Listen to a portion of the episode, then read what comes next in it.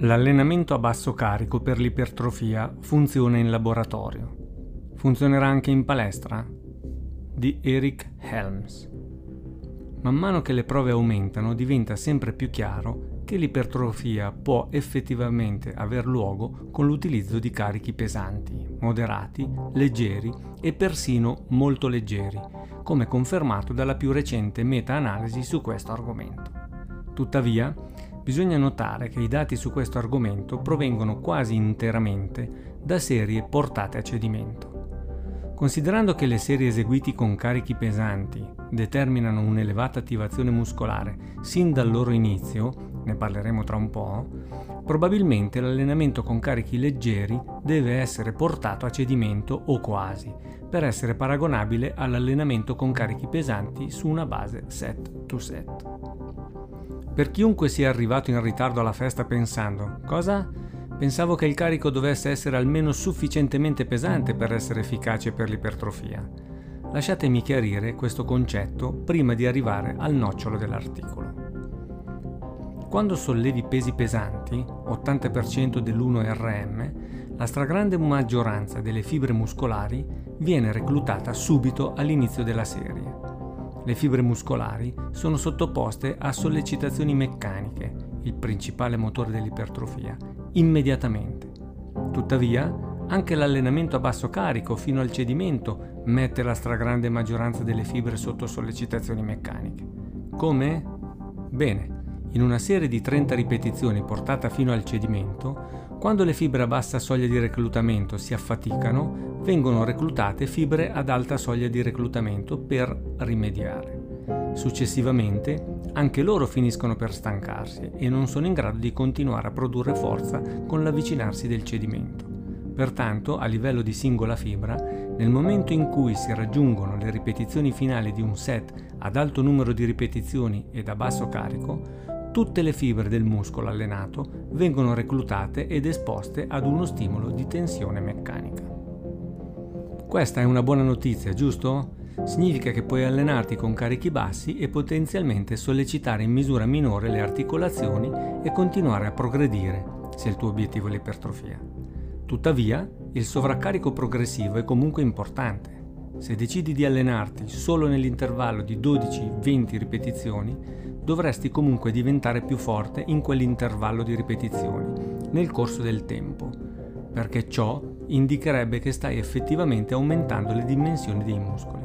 Inoltre, allontaniamoci dal meccanismo e consideriamo alcuni limiti pratici dell'allenamento a basso carico, vicino al cedimento, prima di iniziare a parlare di implementazione.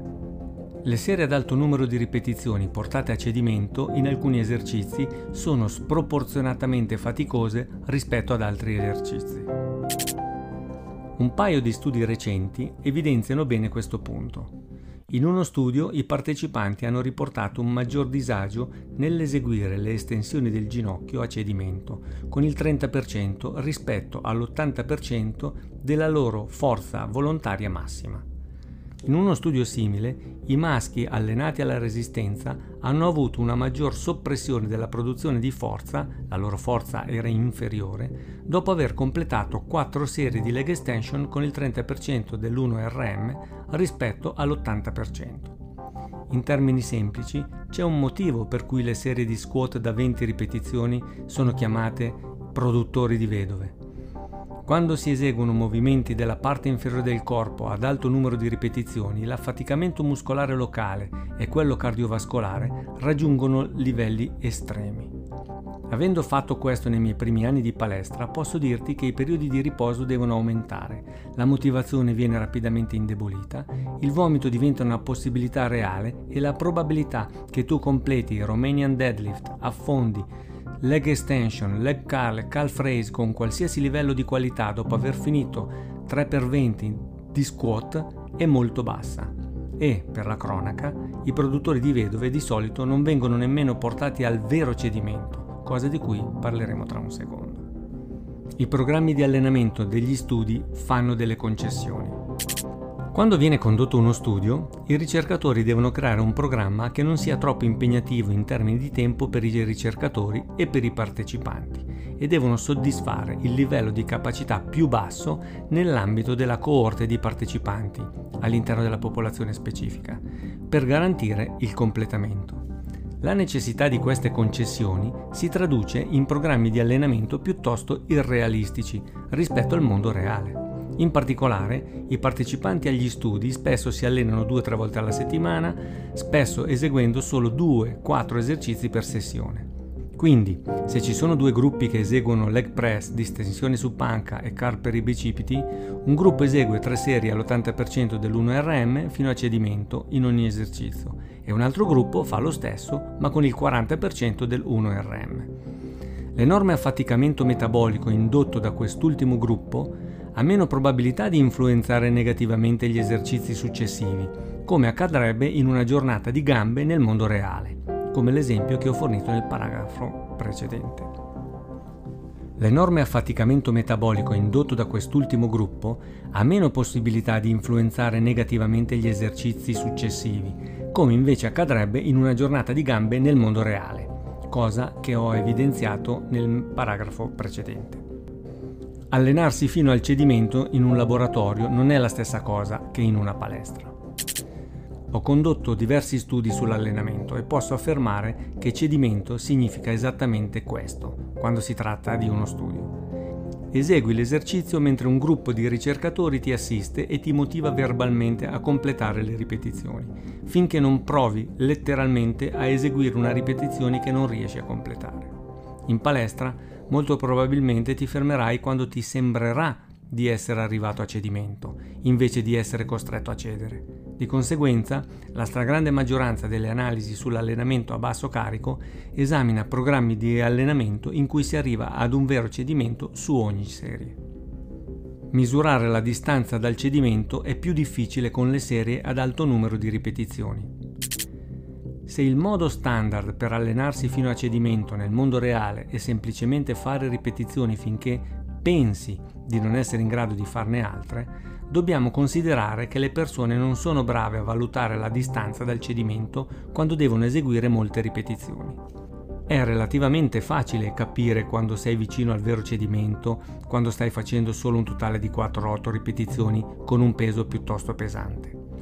Quando semplicemente non riesci a produrre abbastanza forza per mantenere il peso in movimento, nella maggior parte dei casi non ti trovi in una situazione di dolore forte o senza fiato. Però l'offuscamento causato dall'affaticamento cardiovascolare e il dolore locale provato eseguendo lo squat con un AMRAP con il 70% dell'1RM, che consente 10 o 20 ripetizioni a seconda dell'individuo, significa che sottostimerai quante ripetizioni ti rimangono quando sei lontano dal cedimento, fino a quando non sei veramente vicino, un vero 9 RPE o una ripetizione rimanente prima del cedimento. Quando pensi di essere a 7 RPE, solo 3 ripetizioni rimanenti prima del fallimento, su un AMRAP con il 70% dell'1RM sugli squat, c'è una forte possibilità che tu possa effettivamente avere più o meno 6 ripetizioni rimanenti e non 3. Tutto sommato dobbiamo considerare le implicazioni di quanto sopra e il modo in cui influiscono sull'allenamento a basso carico per l'ipertrofia nel mondo reale. Supponiamo che il tuo attuale approccio sia una scheda di 4 giorni che prevede una divisione tra parte superiore e inferiore del corpo e che include un mix di movimenti composti e di isolamento nel range delle 4-15 ripetizioni, con le serie finali per ogni gruppo muscolare che si avvicinano e talvolta raggiungono il cedimento. Questo è probabilmente un approccio basato sull'evidenza, che potrebbe andare bene per l'appassionato di ipertrofia medio ma serio. Ora diciamo che, sulla base della ricerca emergente sull'allenamento a basso carico, decidi di modificare tutti i tuoi movimenti nell'intervallo delle 15-25 ripetizioni, perché preferisci il pump piuttosto che sollevare carichi pesanti e subisci uno stress articolare quando sollevi carichi da moderati a pesanti.